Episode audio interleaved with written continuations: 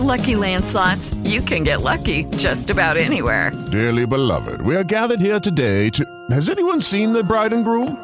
Sorry, sorry, we're here. We were getting lucky in the limo and we lost track of time. No, Lucky Land Casino, with cash prizes that add up quicker than a guest registry. In that case, I pronounce you lucky. Play for free at LuckyLandSlots.com. Daily bonuses are waiting. No purchase necessary. Void where prohibited by law. 18 plus. Terms and conditions apply. See website for details.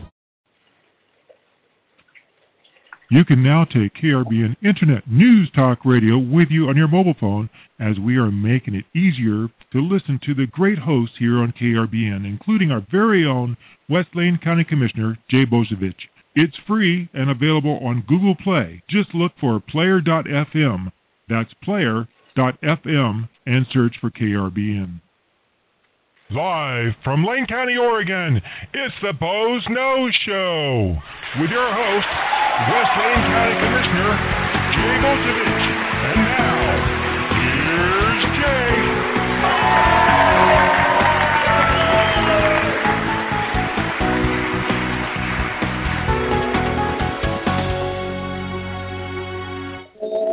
Good afternoon, and welcome to another edition of the Boze Noze Show. And I'm your host, West Lane County Commissioner Jay Bozovich, and we're coming to you live from beautiful downtown Elmira, Oregon. And I've moved the show outside because it's another beautiful afternoon in the Pacific Northwest. So just yeah, I'm out on the back patio here, and and of course I've got Piper the poodle bringing me her ball because I usually throw for her out here, and she's confused why I'm sitting out here not playing ball. But uh, you know, we got a lot to talk about today on the Boze Noze Show. But you know, I always like to talk about what you want to talk about. So all you have to do is give us a call here on the Boze Noze Show at 646 721 9887 and just press 1 and that lets us know you want to get on a conversation because I do have people that call the show just to listen on their cell phones. And uh, and so we that makes us know you know puts a little question mark up there so we know you want to talk. So even if you're listening and you hear something you want to chime in on or ask a question about me um, while you're listening if you press 1 on your keypad that'll throw that question mark up there for us. So Again, it's 646 721 9887. And just press 1 so Robin, my call screener and producer extraordinaire, knows you want to get on the show. And I can hear one of my neighbors working on an engine. Hope that's not coming over the show live. Uh, you know, that's part about living out here in the country. People do work on their own cars. So, all sorts of things talk about you know, uh, we had our first listening session on on on race and uh, equity uh, at on, at the board last night, and had a grand total of three people uh, want to talk to us. Was really expecting to be there half the night listening. Um, was rather surprised because we're sure sure getting more than three people at the protest around town. Um, this is their opportunity to talk directly to their elected officials, and we didn't get anyone showing up. But I want to go back to the topic I talked about last week quite a bit on the show, and and just talk about what actually happened in the e-board on Monday. And you know, I have to give it to uh, Senator Betsy Johnson. She had one of the best quotes I've heard in a long time. That most people think PGE stands for Portland Gets Everything. When she was referring to just, you know, basically when it comes to public services and, and um, their share of state services and everything else, um, you know, that's, that's kind of the attitude of everyone that doesn't live in the Portland metro area in Oregon is that Portland gets everything. And the emergency board basically confirmed that. They had the opportunity to fix the COVID relief fund problem that has, you know, this folks in Portland getting $174 per person up front last April and May, where we're having to beg for being reimbursed here in Lane County, and that we've actually only gotten a commitment of $27 per person here in Lane County for being reimbursed, where we have to spend the money up front. And that disparity continues because the emergency board, even though they had the opportunity to maybe divert what they were going to spend on PPE, quote, on our behalf, um, they chose to spend 105 million, course, through the Department of Administrative Services, which is basically handing the governor a slush fund of, of money that was meant to come to local governments outside the Portland metro area. Although, although I should say Clackamas County is included in the folks that got cheated out of, of COVID relief funds because they have less than a half million population in Clackamas County. So you've got Washington County and Multnomah County and Portland that got all that money, over $170 per person. And poor Clackamas County is having to beg to be reimbursed from the state for any money. Just right next door. Now you kind of wonder where do most of the Democrat votes come from in this state? Hmm. Might be Portland and, and Multnomah and Washington counties. Clackamas is kind of a swing county, can kind of go Republican sometimes. Most of the rest of the counties. You kind of wonder if this is part of the governor's revenge is best served slow, you know, over the whole cap and trade debacle. You know, are are we seeing that? You know, this is how they're going to basically strangle resources from the areas of the state that didn't support her desire to cap, tax, and spend um, our energy in this state. But um, you know, so they they chose to go ahead and spend that 105 million on personal protective equipment, something that FEMA has actually said they'll 75% reimburse if local governments are buying it. You know, so so we're not sure if that kind of blows our 75% reimbursement. Um, you know, it's like they're spending money out of one bucket that might be being reimbursed out of another. Um, so they they don't, haven't even gotten an answer to that question, but they went ahead and allocated it because damned if they're going to let any money go down to local governments that the state can hang on to. And I'm really disappointed in some of our local representatives and senators that are on the e board that even though, like Senator Manning, that spoke out the e board session before and voted against this 105 million, flipped his vote and voted for it. And I'm guessing that he heard you know, he's going to lose committee assignments or something. The pressure was put on him. I have to say, cheers to Senator Betsy Johnson for her integrity and voting against it. You know, spoke out against it and voted against it, whereas I heard Senator Manning speak out against it and then vote for it, which I just don't get. Never heard Senator Roblan from you know that covers the Florence area of my district speak out against against it and just went ahead and voted for it. So, all you folks over in Florence, if you, know when we don't have the local money, and mind you, some of that would come directly to the city of Florence, that COVID relief funds, and even Dune City would get some of that. Siuslaw Valley Fire District would get some of that. West Lane Ambulance District would get some of that. You know, those funds that are that you know are supposed to go to local governments. They're talking about right down to the special district level. That that that your state senator voted to keep in state coffers.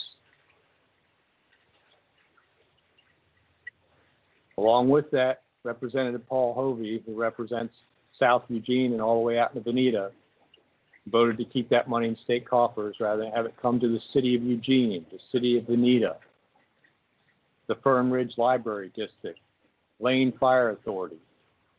You know, and and you know, just amazes me, you know, that these folks, you know, are are so intent on hanging on to those funds to try and prop up the state's budget at the cost of all these local government budgets and requiring us to jump through a million hoops to get money and put out the money up front. Portland actually got their money in April and May and were able to allocate it. And to give you an idea of how much they got, they got $114 million with very few strings attached.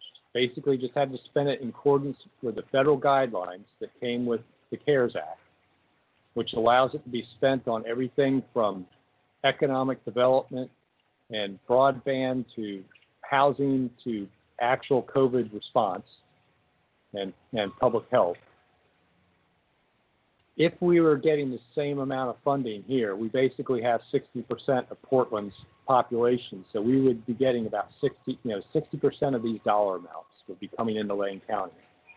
They were able to spend $58.5 million on household assistance, housing, and homeless assistance, i.e., rent assistance and other um, assistance like that, and, and, and you know, expanding their homeless services. Because one of the things that COVID did was basically um, a lot of the ways we house the homeless are group settings, and a lot of them had to, to reduce uh, capacity by 50% or more to maintain all the six foot distancing and everything necessary to, to adhere to the governor's COVID restrictions. Um, so suddenly you need twice as much housing for the homeless.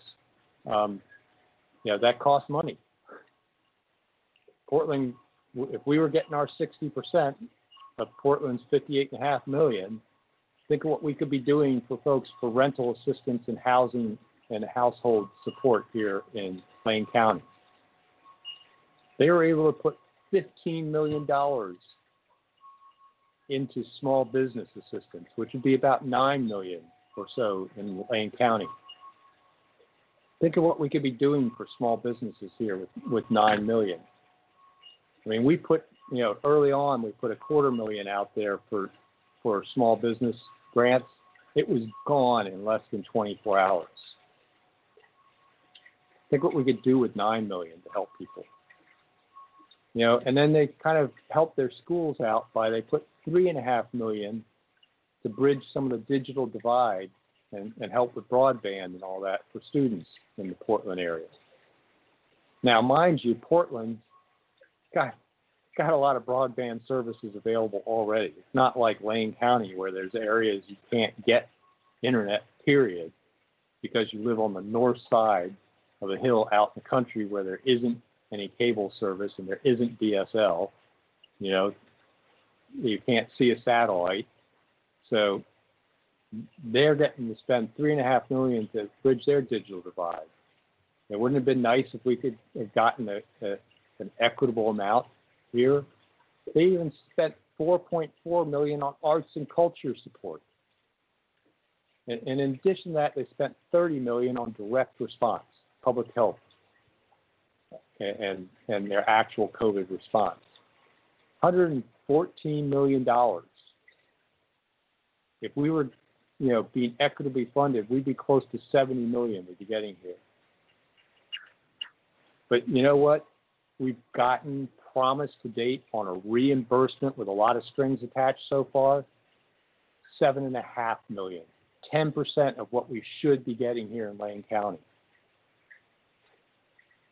You know, I, I'm I'm almost I'm almost ready to tell, you know, to cue up the I'm mad as hell thing because it still makes me mad. I mean, in in this time where we're holding listening sessions on equity and race, how the state government can take a federal bill that was so clearly supposed to have 45% of the money go to local governments and hang on to it for their own purposes and have such an inequity set up in their state where the largest, most populous area that has the most money in local government. You know, Multnomah County and Washington County, in their per capita budgets, far exceed Lane County and Eugene. They have they're just flush with money compared with us. because they didn't have the historic timber support that we had here locally that we prior to measure 5 kept our property taxes so low that we got locked in by measure 5 that once we lost that timber revenue left us in such a dry spell for revenue they don't have that up there. Their budgets you know per capita just far outstrip ours yet they're allowing those folks to get even more through this COVID relief fund, and they're starving these rural areas that they've starved through their anti business policies that restrict our timber harvests that you know are impacting our ability to you know have a profitable agricultural and fishing industry in this state and trying to turn us to a pure tourism economy and then the COVID comes around and kills our tourism economy. And yet they're going to starve the parts of the state that they've told to be dependent on tourism from the relief funds that would help us. You know, something's got to change. People have to keep after those e-board members. You know, let Senator Roblan, Senator Manning, and Representative Holvey, if you're living in Lane County, know you're disappointed with them and they need to change and fix it the next time the e-board meets. We still haven't gotten a good accounting of how the state spent their 55% of that funding. You know, yet they're lobbying the 45%. So really disappointed in the e-board and really hope, you know, that you know, when they get together again, maybe they can fix some of this and stop having to make us apply for reimbursement, allocate it as upfront funds. So we don't have to come up with the funds later because that way we know we can set up a program and spend the money rather than being afraid of spending down our reserves, which are limited, in the hopes that maybe the state's going to reimburse us later. But when you're talking about $170 per person and we're less than $30 per person, something's got to change. Portland should not get everything. You know, if, if you wonder why people are signing recall petitions, Kate, this is one of the reasons. You've got to be fair and equitable across the state, particularly when you're dealing with federal money. I mean, we all know what a wonderful record the state has with federal money. Can we say cover Oregon? How much did you waste trying to set up a, an insurance exchange that failed with federal money? How about the 80 million you got to fix the unemployment system? 10 years ago. What happened to that 80 million? Oh yeah, you never spent it. And you're worried about whether or not local governments can spend our money in time and do the right thing with it? Are, are, you projecting or something, you know, your own self-image onto the local governments? I'm really disappointed, and I really hope the e-board hears from the public outside the Portland metro area. In fact, if you're in the Portland in Portland, you should be mad about this inequity. If you're out there in the streets protesting inequities in our and and and some kind of institutionalized inequities, here we have a, an equity being institutionalized at this moment in Oregon. We should be you know, in the streets protesting this. But, you know, I'm going to pause and, and maybe get off that topic for a bit because it does get the blood up, and we'll we'll move on to some of what the board's been doing because we were met from nine o'clock in the morning to about six thirty, almost seven o'clock in the evening yesterday, and there's a lot to talk about. And I've had meetings most of the day today that that we can talk about too. I was involved in the, the State Emergency Response Commission's meeting this morning for a couple hours, was in the uh, Homes for Good board meeting this afternoon for a couple hours leading up to this meeting. Uh, you know, this is my fourth, I think, meeting on you know a Zoom sort of meeting. This one's not quite Zoom, Facebook Live, but still, it seems like I talk to a computer for a living now, all day long. And uh, we'll get to some of that, but I want to pause and remind folks. Number to call in is 646 721 9887. Just press one if you want to get on the conversation. want to talk about the uh, COVID relief funding and disparities across this state or anything else on your mind, we'll talk about it. I'm going to kind of move into yesterday's board meeting because there's a lot to talk about there. Know, we started out basically with our usual COVID update, and I, and I just want to say, you know, we've had a particular resident that has been throwing stones at our staff since this whole thing started and throwing stones at Lane County, complaining we, we, we're not doing enough testing when we don't have any control of testing because we don't own any labs. Lane County doesn't. Um, and a lot of the testing limitations were supply chain limitations from overseas that we could not control. Um, you know, so it just it's aggravating to watch somebody constantly criticize. And this person has the ear of one commissioner who constantly kind of regurgitates his criticisms in board meetings. And a couple weeks back, uh, the, the big thing got to be is what is Lane County's response plan? Do we have a written plan? Can we see the plan? It's like I've served in incident command systems. And you know, in, the Incident Command Systems, or ICS, were invented by wildland firefighters and have been adopted by emergency managers and and governments across the U.S. And in fact, you almost have to have it to get FEMA reimbursement for an emergency. Um, nowadays, it, it's really a great system of responding to an incident. And the incident can be tiny and small and just involve one or two people in the command structure. Or it can be as huge as responding to COVID. You know, it was intended in the firefighters realm of wildland firefighting to be able to deal with a fire that starts out as a half acre lightning strike and sometimes may get put out at a half acre and tracking that and making sure that all the resources that were assigned returned. You know that if you send a crew out, a hand crew out, that everyone that was on the hand crew gets back in.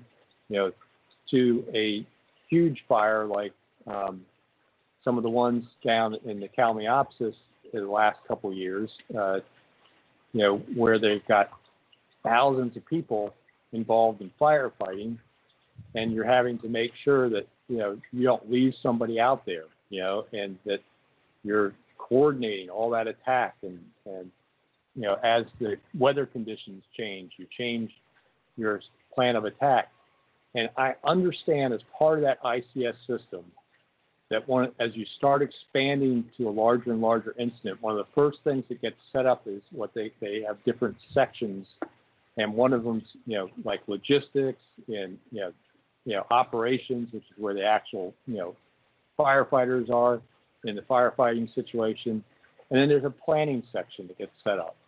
And they're the ones that do the daily situation reports, take in all that information, and they, they're, they're responsible for maintaining an incident action plan.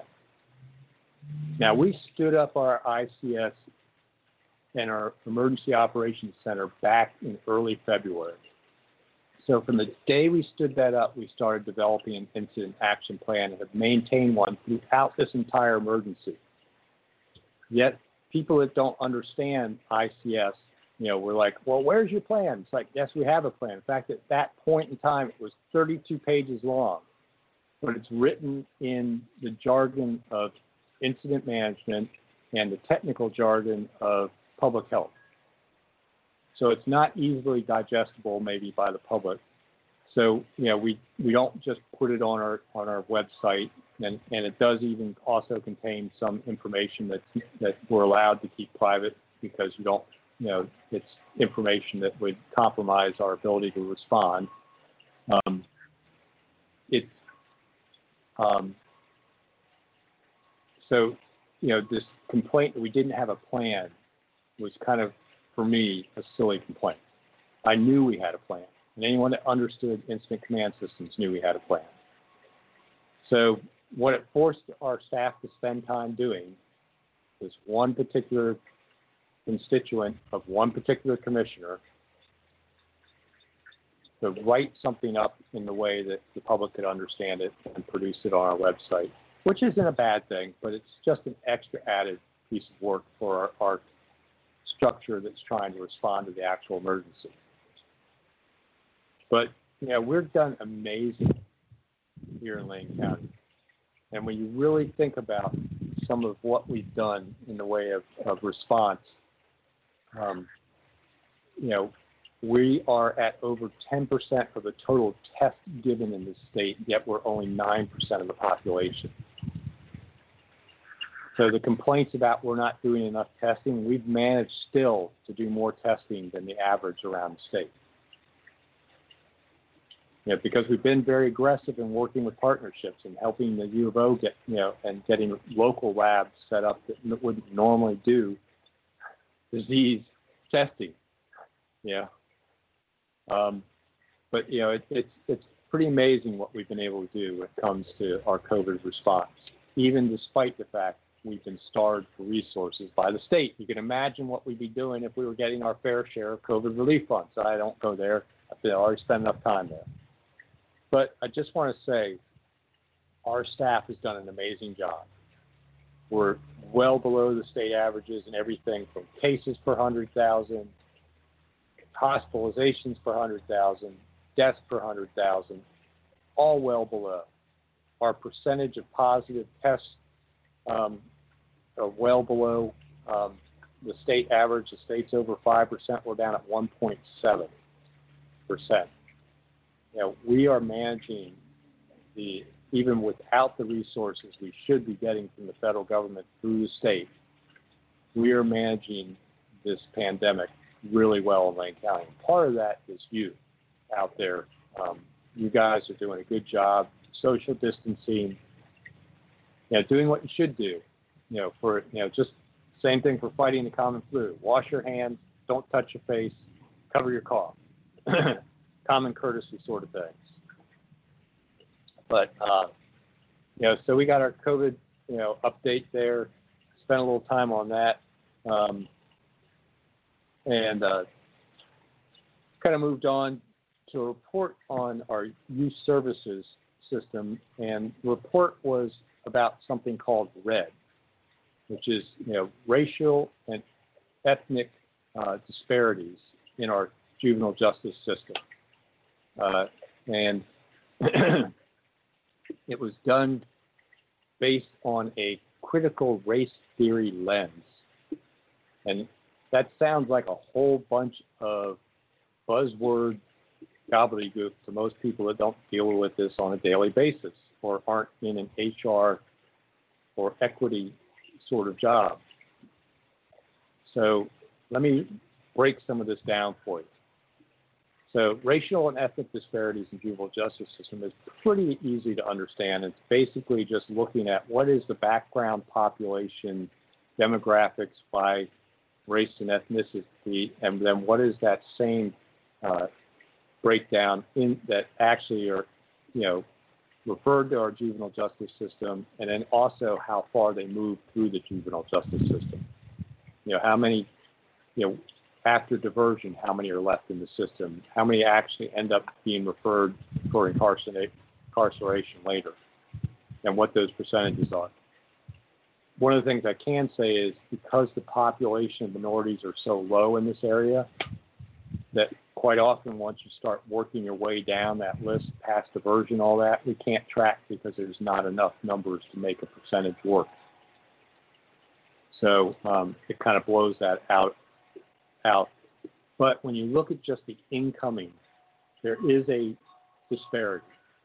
There are more people of color and and um, minority ethnicities coming into our juvenile justice system than we have background percentage in our population. And what this study determined, though, was that influx is something we can't control in our juvenile justice system of Lane County. And that once they're in there, we are doing really well with trying to make sure that as we move down in the system, we're not in- increasing that in any way and doing our best to divert those folks and treating them well, um, you know, with, um, you know, the, the proper sensitivity and understanding of their experiences.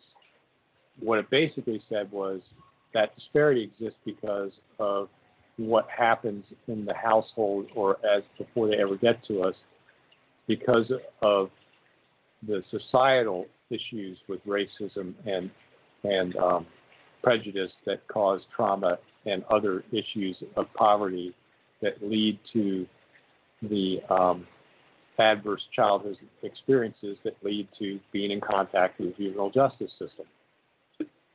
And that's something we don't have direct control over um, in our juvenile justice system, but maybe we can have impact on in some of our social service systems, which we have, and I've talked about it before, about how important it is to uh, prevent adverse childhood experiences. It's one of the reasons why I've been so supportive of the whole 15th night movement uh, of trying to keep kids off the street and out of homelessness because if they're on the street for more than two weeks, they're much more likely to suffer, you know, all sorts of traumas that will lead to long-term homelessness and long-term contact with the criminal justice system in general as adults. And you know, we need to prevent that. So um, it's one of the ways of turning off the pipeline of adults is to get to the kids. To get to the kids even younger. That's why we, you know, I support, you know, uh, things like the Relief Nursery, Birth to Three, and some of these uh, supports for parents, um, and, and, including, uh, you know, some of the, the, great programs like Pearl Buck's um, preschool program for uh, children of, of parents that may have um, developmental disabilities to help those kids not experience a lot of adverse childhood experiences. Um, so, you know, there's all sorts of programs out there we can support, but they're not part of our our, our criminal youth services system or juvenile justice system. So, kind of was, you know, an hour spent hearing, you know, there's problems, but they're not something that's part of your system, um, which was kind of interesting to, to hear. Um, but the interesting part to me was the whole idea of this critical race theory and critical race theory lens. And uh, you know, you can Google it um, and come up with it. Uh, the interesting thing is that it's dependent not on um, not on any sort of objective data. You know, like um, you know some of you know the theory of relativity or you know other you know theories that you think about. Um, it's based on narrative and what they call counter narrative of the minorities. And we are supposed to listen to the stories of people of color and minority ethnic minorities and do so without judgment and accepting them as their truth. And I, I get part of that, but it's also um, you know one of those things that's you know uh, counterintuitive in some ways and and can lead to um, some false conclusions. You know, you need to test some of those stories too, uh, and have some objective data about um, about stories because we saw during the Me Too movement that you know sometimes blindly accepting stories um, can lead to poor conclusions and also um, poor judgments about situations.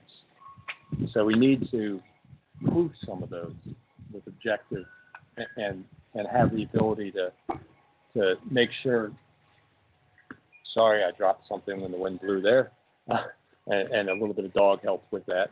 Uh, but you know, that's some of my and and one of the big proponents of this, um, you know, is basically, you know, one of his stories basically was that if alien space traders came to the United States and offered gold for us to sell them all the black people, um, you know, for them to use as either food or work or, or slave labor, that the, the white majority would do so.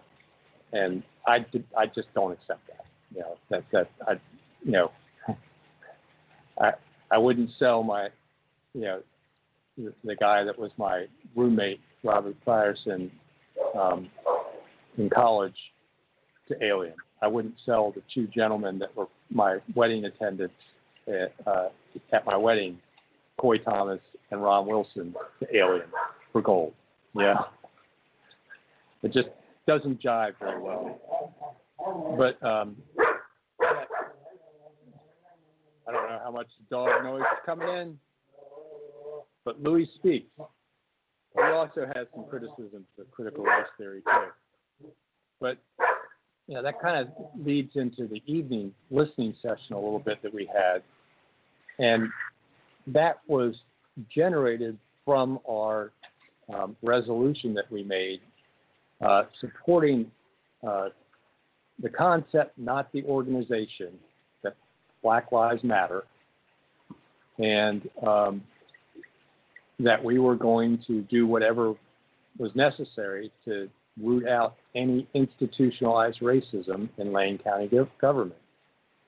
And, you know, that was in response to the folks that were, you know, protesting and asking for that.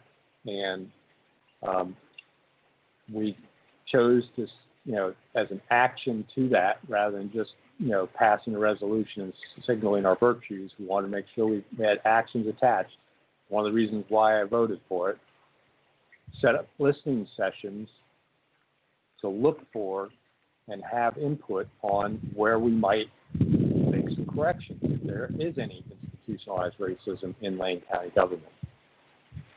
And last night, you know, was not only our evening public comment for just any public comment, general public comment, but it was our listening session specifically for the board of commissioners to listen to anyone who wanted to talk to us about equity and racism and institutionalized racism in Lane County government.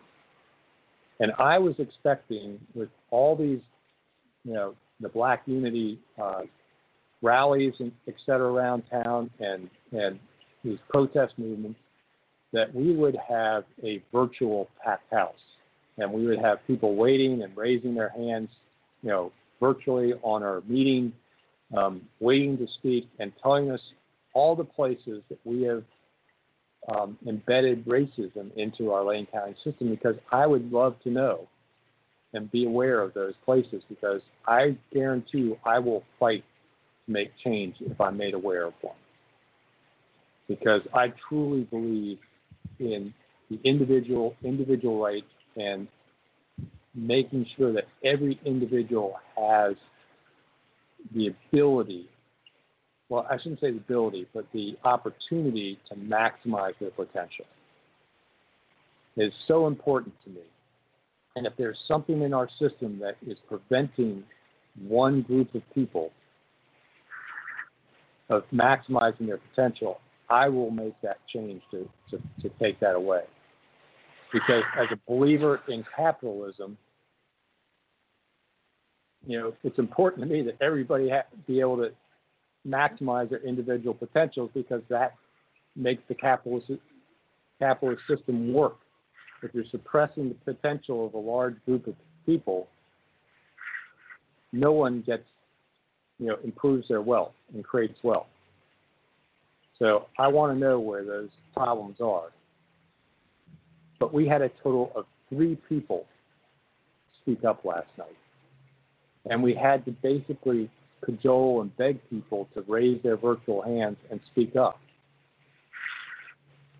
And and we really didn't hear about any true institutionalized racism in Lane County government, with the exception of maybe that they're um, in our mental health system, people don't necessarily see people of color doing the actual treatment, and that you know that there's and and that's a difficult thing to do. We have so few mental health providers. Although yesterday we accepted a grant that's going to allow us to hire 10 more um, providers here in Lane County and, and set up our uh, crisis center. Um, so maybe some of those can be uh, people of color. You know, we can be hopeful, but you know we and we do pretty good recruiting. Our recruitment, and we've got data to show this. Um, we hire more people of color than our background population. We actually have racial and ethnic disparity in the positive direction in our hiring in Lane County.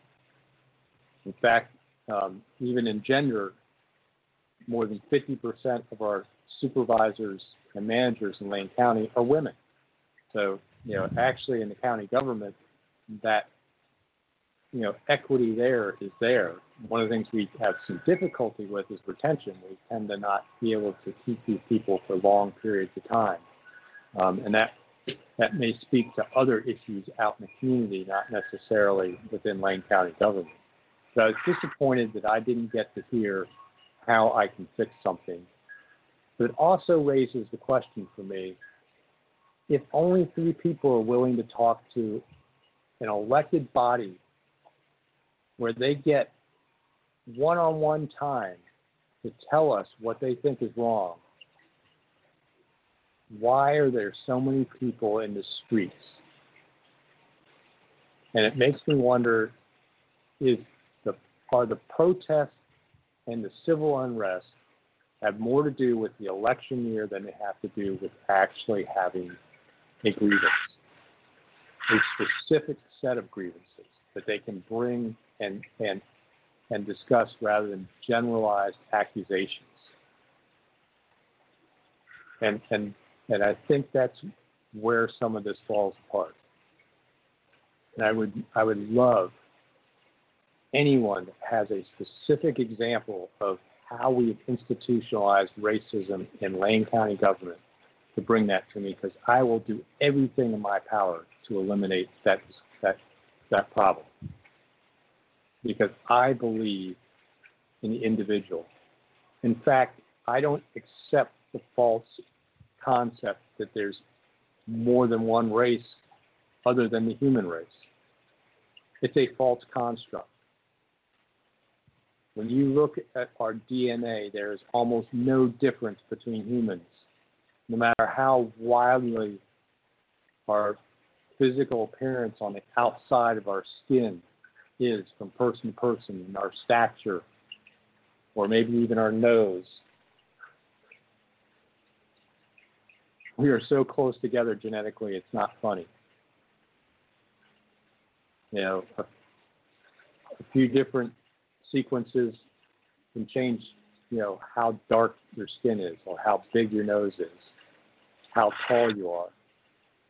But thousands and thousands and millions of other sequences are exactly the same from human to human. We're all one race. We should stop seeing people as of other races and, and know that we're all one and treat everybody like Dr. King wanted us to. Judge us by the content of our character as individuals as soon as you try and place people in a group, you're doing them a disservice. Every group is so diverse. How you can categorize somebody in a group and and and claim any you know true homogeneity is I, I just don't understand. And make generalizations about people that are members of that group.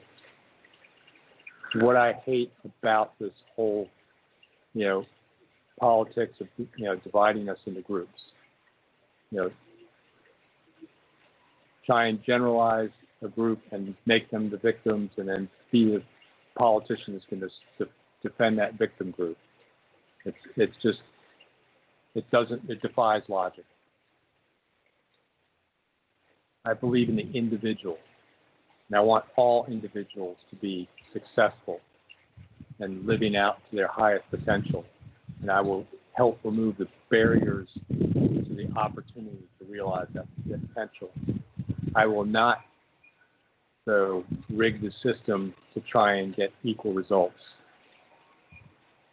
You know, what's interesting is uh, I think was Thomas Sowell tweeted out um, today something about how can we expect equal results when a pair of twins growing up in the same household may not have equal results.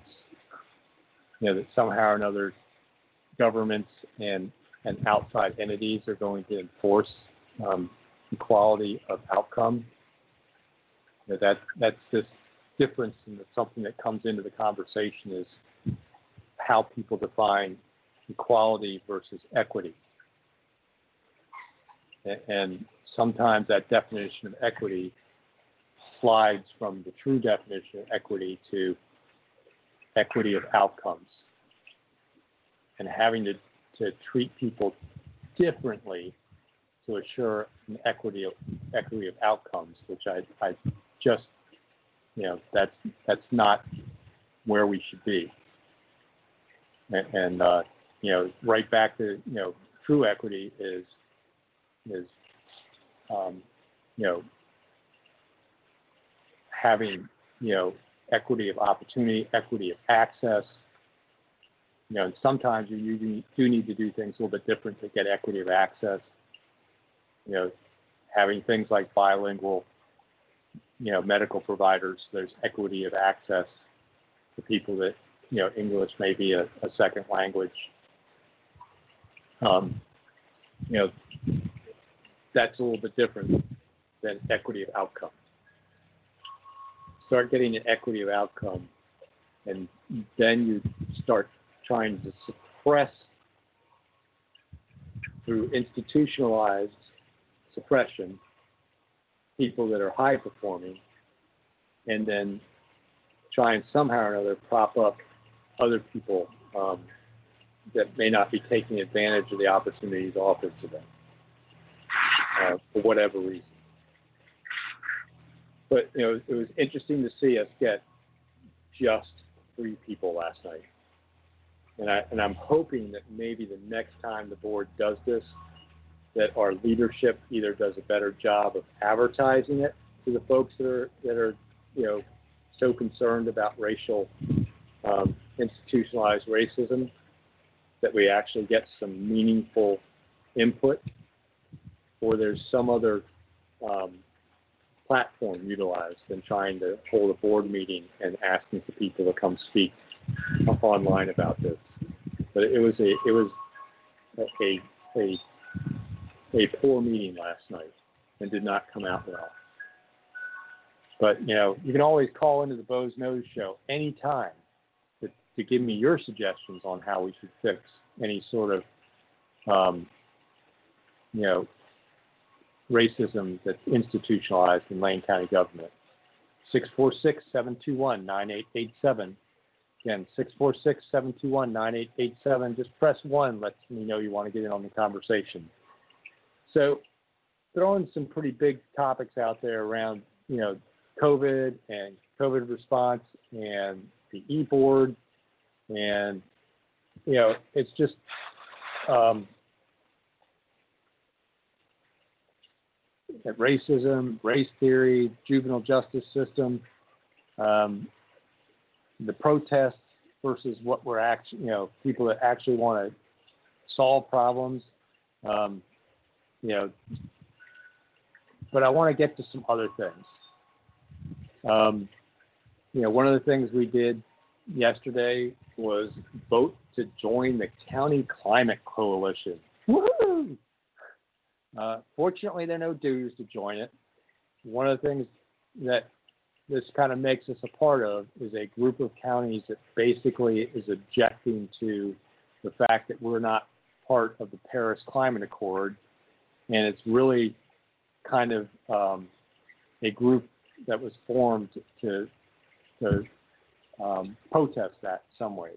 And they're supposed to also be sharing ideas about how we can all, you know, reduce our carbon footprint. Um, which I don't object to because it generally means we're saving energy. Um, as long as they're not miscounting how they reduce the carbon footprint, like not counting things like the cradle to grave carbon footprint of a windmill. Um, but you know, and as Santa Clara County was the initiator of this down in California, as California has experienced brownouts several evenings in a row because they forced their system to go green, um, and they don't have enough spinnable power for their peaks, and they keep browning out their systems. Uh, you know, we're joining that coalition at Lane County. But you know, I I just want to address one thing. The Paris Accord is a horrible if if you really wanted to reduce carbon output globally because it basically holds China, India, and Pakistan harmless as far as carbon emissions go. It basically didn't require any target reduction for China and only required them to invest a certain amount of, of their new investment in energy, 20%, in green energy over the next so many years. Whereas the United States had to hit a certain reduction in carbon output by a date certain. So we were going to have to basically turn back our economy in the United States while China could keep continually increasing their carbon output, and they have under the Paris Accord. Their carbon output has increased every year, whether you look at it on a total per tons or a per capita basis. Every year it's been going up since the Paris Accord. It's a flawed document that will not achieve any reduction in global carbon output because what they're requiring of some of the Western cultures in reductions is counterbalanced by the increases they're allowing in China and India. So, not sure why we're signing on to the, clim- the County Climate Coalition.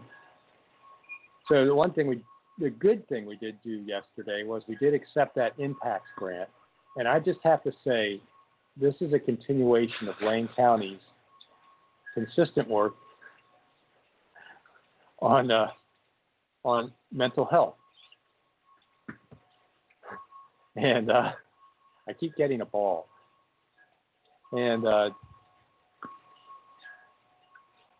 it, you know we have for a long time had a long focus on trying to do what we can with our limited resources here in Lane County to deal with the issue of mental health and its cross section with homelessness and crime and, and the criminal justice system. You know, we are the now national model with Cahoots. Cahoots started here in Lane County and was expanded with Lane County Human Services funding. You know, the second ban and the expansions of Cahoots have come through our Human Services Commission and joint funding from the county and the city of Eugene. So, you know, as as you look at that that diversion and response. Now, I've talked before. Cahoots depends on having the police there to back them up. You can't have Cahoots without Eugene police there. And talk to any Cahoots worker and you know street response worker, and they'll tell you there's multiple times they've had to call EPD in on a code three, lights and sirens, to help them out. They can't handle everything with social workers, but they do handle a lot, which keeps people out of the criminal justice system, and it's cheaper for you in the long run to pay for the cahoots van than to book somebody into the jail. And the jail's really not the place to put them, but many years ago, we made a commitment here in Lane County to put mental health workers in with our medical staff at the jail so we could do mental health assessments and try and keep people on meds or get them back on their meds and help them out with the jail because the jail is a tough place to be if you're if you're in mental health crisis. I mean, the lights are on 24/7. There's loud and clangy doors. Everything else, you know, it's not a great place to be. Not a lot of natural light. Although we did change and moved a lot of the folks um, into an area that is much less restrictive and has much more natural light that are having mental health problems and trauma and, and PTSD sufferers, and we've done a much better job with those folks. So we even have focused in the past on trying to, to help folks once they're involved in the criminal justice system deal with their mental health issues. And you know, we just over and over again have made sure that we're um, doing what we can in Lane County to help people with mental health. You know, oops, I'm not sure what happened there.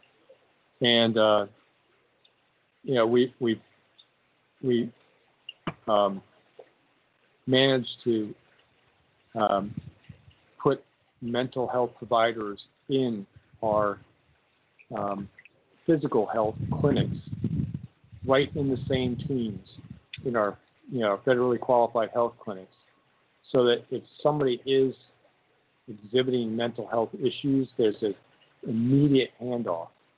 And in, in dealing with you know cases and the, the case meetings, the mental health providers involved. That, that you know could that be a mental health issue and not necessarily a physical health issue?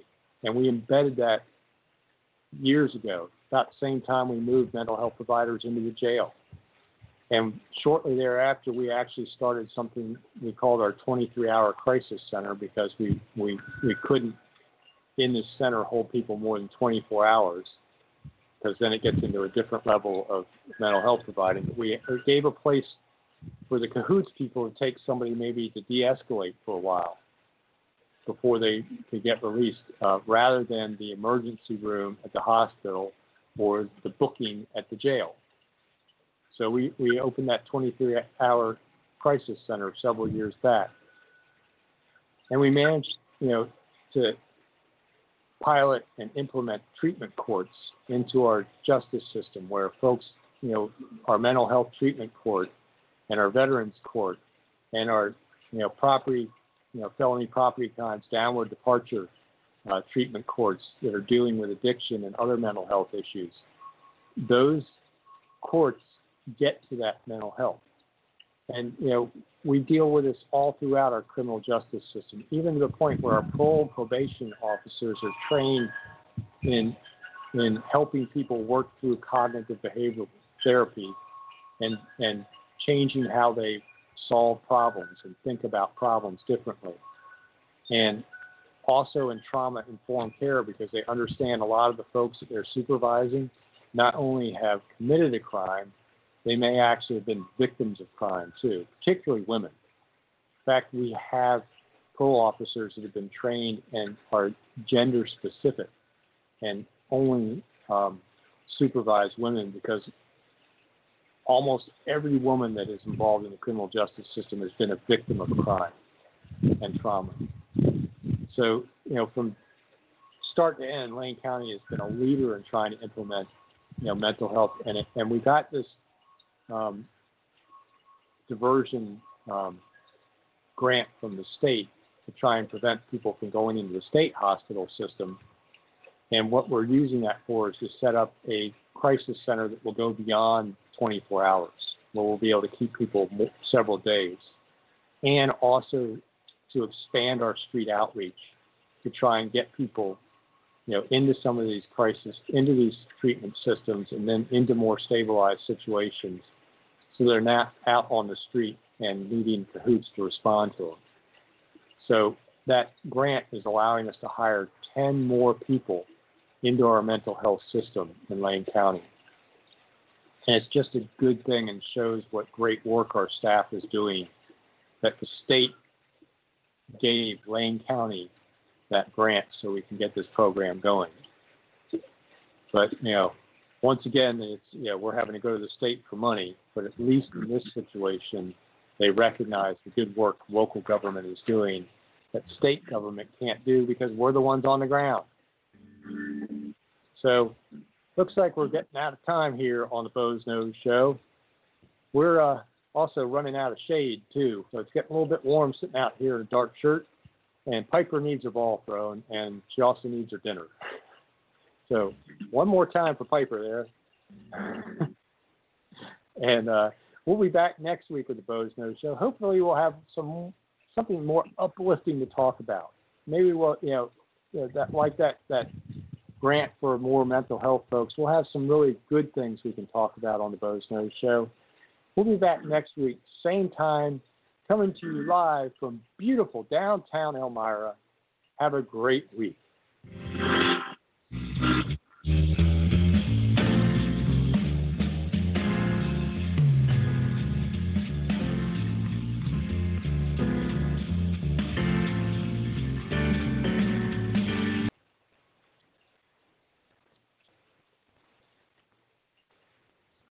With the Lucky Land slots, you can get lucky just about anywhere. This is your captain speaking. Uh, we've got clear runway and the weather's fine, but we're just going to circle up here a while and uh, get lucky. No, no, nothing like that. It's just these cash prizes add up quick. So I suggest you sit back, keep your tray table upright, and start getting lucky. Play for free at LuckyLandSlots.com. Are you feeling lucky? No purchase necessary. Void where prohibited by law. 18 plus terms and conditions apply. See website for details.